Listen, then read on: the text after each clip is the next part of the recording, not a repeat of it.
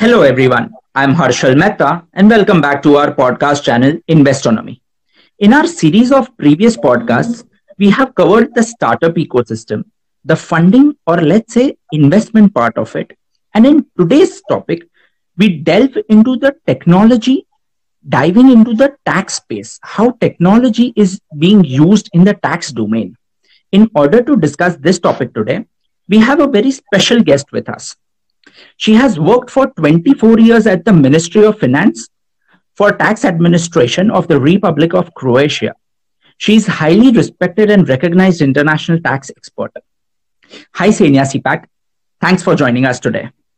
Hello. Good evening. Greetings from Zagreb, Croatia. Thank you. Firstly, we wish you a Homeland Thanksgiving Day, which was celebrated 5th August. I know we are late, but better late than never. Yes, thank you very much. It is an important date for my country. Yeah. We start with a very basic and a logical question that in today's digital era, where every business is going digital, how do the emerging technologies like blockchain, artificial intelligence intersect? It is very new. So what we will talking about taxation and technology, it is actually at the beginning. We are living in very exciting times. So digital evolution, I would not say revolution, fourth industrial revolution, but I would like this word digital evolution. So it's very important. That's something that's going on. That's something that's not stoppable. And we have to embrace the technology. We shouldn't be afraid of that, especially we who are working in the state duty and tax administration or Ministry of Finance. So we should embrace technology advantages when what technology bring us some good things, and it's a lot of good things. I think that every country in the world, including your country and my country and all around the world, have some level of digitalization in tax administration. So in some tax administration, in some countries, this level is not so high. In some countries, is very high. So if we are looking, for example, in Estonia, they are number one for the digital public services. So what's that mean? That mean that this digitalization, this is the part, technology is part of the digitalization. So we are moving on and on forward, and should be very important, especially in the time in which we are living right now. We are now in the global pandemics. If global pandemics started, I don't know, 10 or 15 years ago, we will be in much worse situation than now, because with digitalization, we should, as a state administration, we should work as normal as possible. So I think that without our electronic services that we have for our taxpayers, and without many things that we have in our tax administration and in other tax administrations, our role in this pandemic and the situation for the taxpayers will be much worse. You can imagine, for example, in Croatia, we have automatic VAT refund. So if you are a fully compliant taxpayer and you request submit request declaration for a tax refund, VAT refund, we have compliance risk management system that will recognize that you are compliant taxpayer, and you will get strictly within the deadline prescribed by law. This is 30 days in Croatia. You will get your VAT refund on your amount without any manual work. So you can imagine how in this global pandemic, it was useful for us and especially for the taxpayers, for their liquidity. So could be situation that in office for the health reasons and health security will be one or two officials. So they will not have a time to work on time on all VAT refund. And with this technology and with this digitalization, we assure this liquidity for our taxpayers. And this global pandemic actually, in every aspect of life, accelerate the digitalization. So we should see the increasing of e-payments, e-commerce, electronic services from the tax administrations. So many, many things. So we are going, that's my personal opinion, we are going in the new economy, quite new economy. So the situation that we know before, for example, today we can work from home, for example, in some companies. So right. So it was impossible before, but today technologies give us this possibility that we can handle the job from the home, even in the state administration, and that's good. So right.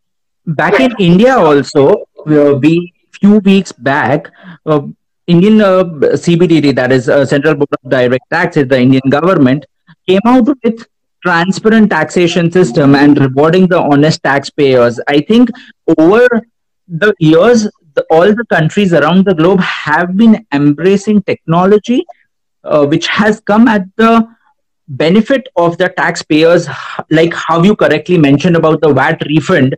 If you are a compliant taxpayer, then VAT refund will be credited to your account without any paperwork. Yes, absolutely.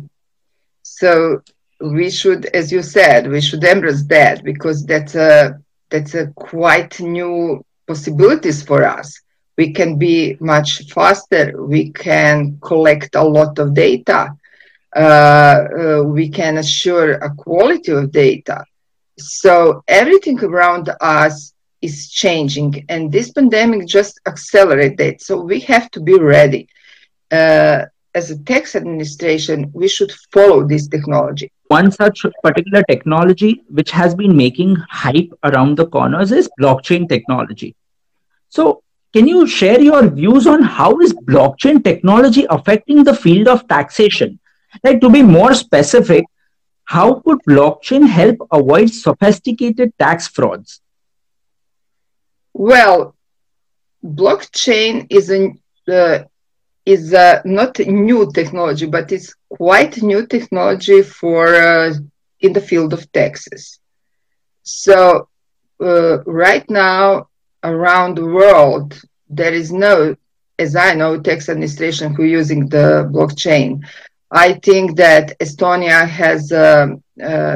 has some parts on the blockchain, but I'm not sure is it about taxation. And but it's very promising, and very promising is the project, that's my opinion, in which are doing in Dubai, Smart Dubai. So blockchain technology, as I said, is not new, but is new for the taxation, for the tax field. And what blockchain technology could give us? So right now, every tax administration, I'm sure, around the world, testing, analyzing, even piloting in some project to see what blockchain could bring us. What benefit could be with the blockchain? So in this moment, any tax administration right now doesn't know what will be actually doing if we involve blockchain in whole tax administration for all kind of tax. So, but we should try, because blockchain has many good characteristics. So the data in the blockchain are immutable. The data in the blockchain, we can use the smart contracts, which will have some rules that everyone should apply who is in the block. So we will have the real-time data, which is very important today, because we have tax frauds in the few hours. So tax administration could be very fast in the audit. So we cannot have audit for a month or two and starting and have all processes and papers and something like that. The tax frauds are very sophisticated today. So because of this real-time data, because of this immutable, because of the smart contracts we can use in this blockchain architecture, we hope that we have good possibilities to use this technology, also distributed ledger technology, for some taxes. This blockchain is not for everything, but we should try, and especially we should try to connect in the future, maybe to put some platform and to connect via blockchain several countries or more countries, that shouldn't be just one. So we will exchange information much faster, and exchange information today is the first step to stop the fraud. So blockchain, that's my opinion, could be used for many things. For example, for a register of the taxpayers, or even for the transfer pricing, so we can put some rules on the smart contracts, and then rules will be applied in the block. So in the blockchain that we will use, but also we can use that. It's interesting, for example, for VAT fraud. So if we will have the real-time data are immutable, so we can stop the fraud much more faster. So blockchain could be good for compliance also, because it will be easy to recognize who is breaking the rules. So that's all possibilities. So also for example, I don't know, for the payroll tax, for the salaries. So you can put, I don't know, the gross salaries, and we will get the data. So right. So the data is available at the tips of our hands. So blockchain technology would really be helpful, at least in preventing the sophisticated tax frauds. Yes, absolutely. Because prevention is the goal. The goal is not repression. The goal is not audit. They are going out and to check the really high-risky taxpayers. So preventing the fraud it will be the first goal, yes. And we have to be very fast and use all the tools. As I said, the fraud today are very sophisticated, especially in the field of VAT. Even in the corporate income tax, the frauds are very sophisticated. But blockchain and DLT technology could help us in this part.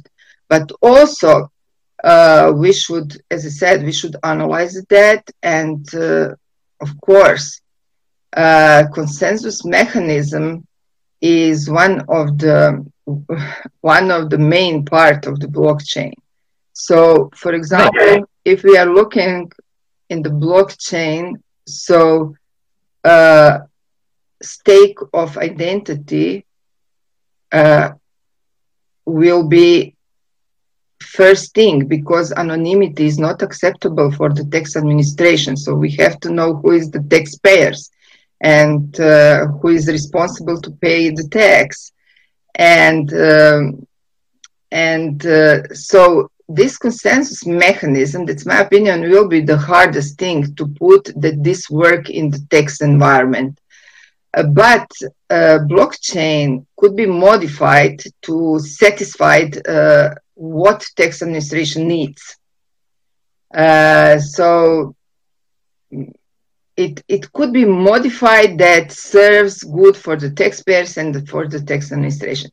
But of course, we have to think to not put any more administrative burden of the taxpayers. So the wall of compliance shouldn't be high. If the wall of compliance is too high and administrative burden is too high, the taxpayers will be going in the gray zone, and they will say, no, we will not do that, it is too much. So we have to balance that. And very important is to say that because I concluded in my work that because of new technologies, actually the paradigm between legislation and technology is shifting. That was one rule that we always follow. Always technology followed the legislation, but today legislation and technology should be compatible. And also some technical solution could have direct impact on the provision in the law.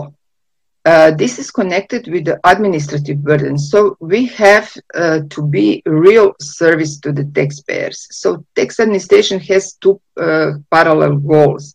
One is, of course, timely collected the taxes, but another goal, which is very important and parallel, is to good services to the taxpayers and the citizens. And sometimes we forget about that, but this is very important. If we have, for example, e-invoicing, there will be no need for any VAT declaration anymore, because with this data, we can calculate the VAT and we can see everything. So the administrative burden is much less. And basically, it's a win-win situation for both. From an administrative point of view, basically from an administrative point of view, it will be very smooth. And end of the day, the benefits are going to the taxpayers, right? Absolutely. On this particular point, having talked about blockchain technology, we understand that you have been working on a concept of tax coins. Obviously, in our research, we understand that initially the tax coin or a VAT coin has been come up from GCC countries, but what is your view and your research on tax coins? Yes, you are right. The original concept of Richard Ainsworth and other authors, original concept are made for the GCC countries. But when I look at that, I see possibilities. First, I started to think, why only the VAT? We can use that for that. That's my point of view for all taxes. So, okay, VAT is the first, because VAT is, if we are talking about the fraud, the VAT is very fast and so on. It's a very important part of the budget. But it's interesting to look at that in the other taxes. But I really like that concept because concept is based on the tax coin, which is not cryptocurrency. It is the coin exclusively for the paying the taxes. So this coin will be issued by government. And in this situation, it will be in the real time. So I'm not engineer, but I check that. So when the invoices will be going through the parties, so the system, because the base is blockchain, could be calculated, the VAT, and automatically with the tax coin will be put in the, via tax coin will be put in the budget. So this is one concept. Below that concept is whole blockchain architecture. And as I said, only purpose of the tax coin is paying the taxes. So issued by government, and as I said, consensus mechanism on that blockchain. First thing will be stake of in the proof of identity. So we can collect the tax, for example, the VAT, actually in the real time, and we could make the refund of VAT actually in the real time. That's some things that I research now, because it will be some kind of starting point. About the tax fraud. The tax fraud will be very minimized in that environment of the tax coin, because we will know how many tax coin some for the paying taxes some individuals, some taxpayers have. So.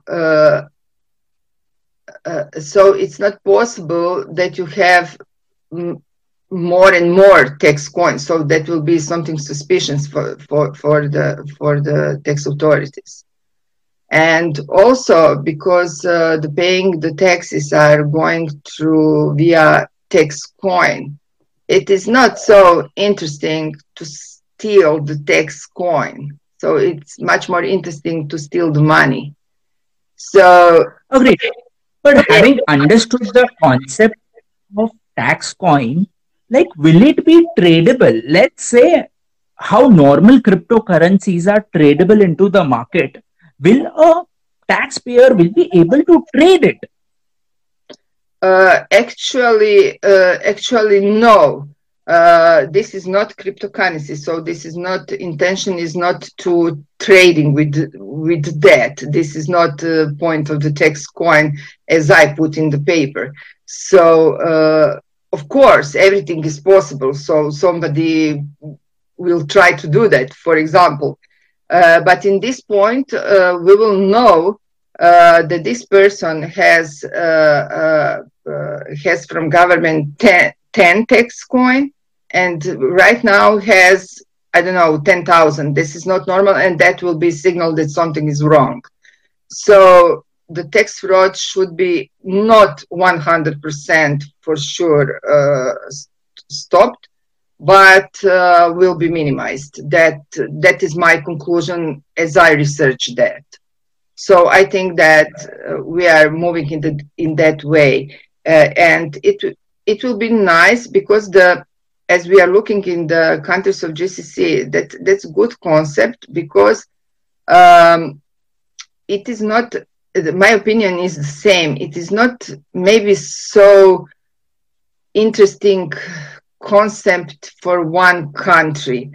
Will be interesting, for example, for whole European Union, for example. So everyone will be paying the taxes with the tax coin. Or, for example, in some country, for example, as India, if you have some federal parts, it will be interesting that everything is on the tax coin. So, so that will be minimize these cross-border frauds, and it will be much more useful than for one country, but it will be useful for one country also. So, so that's something that I think maybe in the future we should much more research. And I'm doing this. Even the original concept is from the authors who are doing that for the countries of GCC. Indeed, this is a very insightful and great concept. So before winding up our podcast, a last question Since we are talking of cryptocurrencies, there are some countries which have taken a stand to legalize the cryptocurrency, which is Japan, Australia. There are some countries which are on the verge, or maybe they have not legalized it. They have mentioned it as illegal. And there are some countries which have not mentioned anything. They have not taken a stand on cryptocurrencies. So in the future, do you foresee each and every country would have their own cryptocurrency? Let's say a digital dollar or digital euro in the case of European Union, just like how China has got a digital currency. Yes, my answer will be yes. Because this is two different things. Cryptocurrencies as a virtual currency is one thing, and CBDC, central banking digital currency, is digital money. Actually, is something else. But we see we see right now in this global pandemic, the research on that and developing and CBDC and market of the volume of the exchanging of the cryptocurrencies are not stopped. So that shows us that we are moving on with that. So this is not something that will. That's my opinion. That will vanish tomorrow. That's something that that's really happening. So what you have, you can today you can pay with cryptocurrencies. You can purchase something with the cryptocurrencies. And for example, I started to think that, for example, Republic of Croatia, we are the member state of the European Union. And of course, we are on the Mediterranean. So we have a beautiful coast. We are well known touristic destination. And if we would like to have much more tourists, of course, it's interesting that in the future, tourists will choose the destination in which they could pay with cryptocurrencies. So that is impact on the economy also. As I said, digital dollar, digital euro, and digital yuan, this is three biggest markets. Of course, they are. That's work in progress, I think. So about cryptocurrencies, we expected this year the proposals from the European Commission about the cryptocurrencies, about the definition of the cryptocurrencies, because right now the situation in the field of taxation is not good, because as you said, in some countries the cryptocurrencies are regulated by the law, in some countries are not, in some countries are really is banned. But first we have to have legislation about the cryptocurrencies, and then tax law follow that. So for example, if you're trading with the cryptocurrencies in Croatia, or I don't know, I could say in a lot of countries, Japan, it will be taxed, or in United States, or I don't know, it will be taxed usual as a capital gain. In Croatia, we taxed speculative capital gains. So if you buy and sell within the 2 years, then this is the taxable as you sell the shares. On this particular note, we wind up part one of our series. In this particular series, we have taken care of tax technology. In the part two of the series, we will be back, and in the part two, we will be discussing in and outs and the nitty-gritties of digital taxation. Thanks a lot, ma'am. Yes, absolutely. It's very interesting and very actual topic, I think. So it's a really exciting, yeah.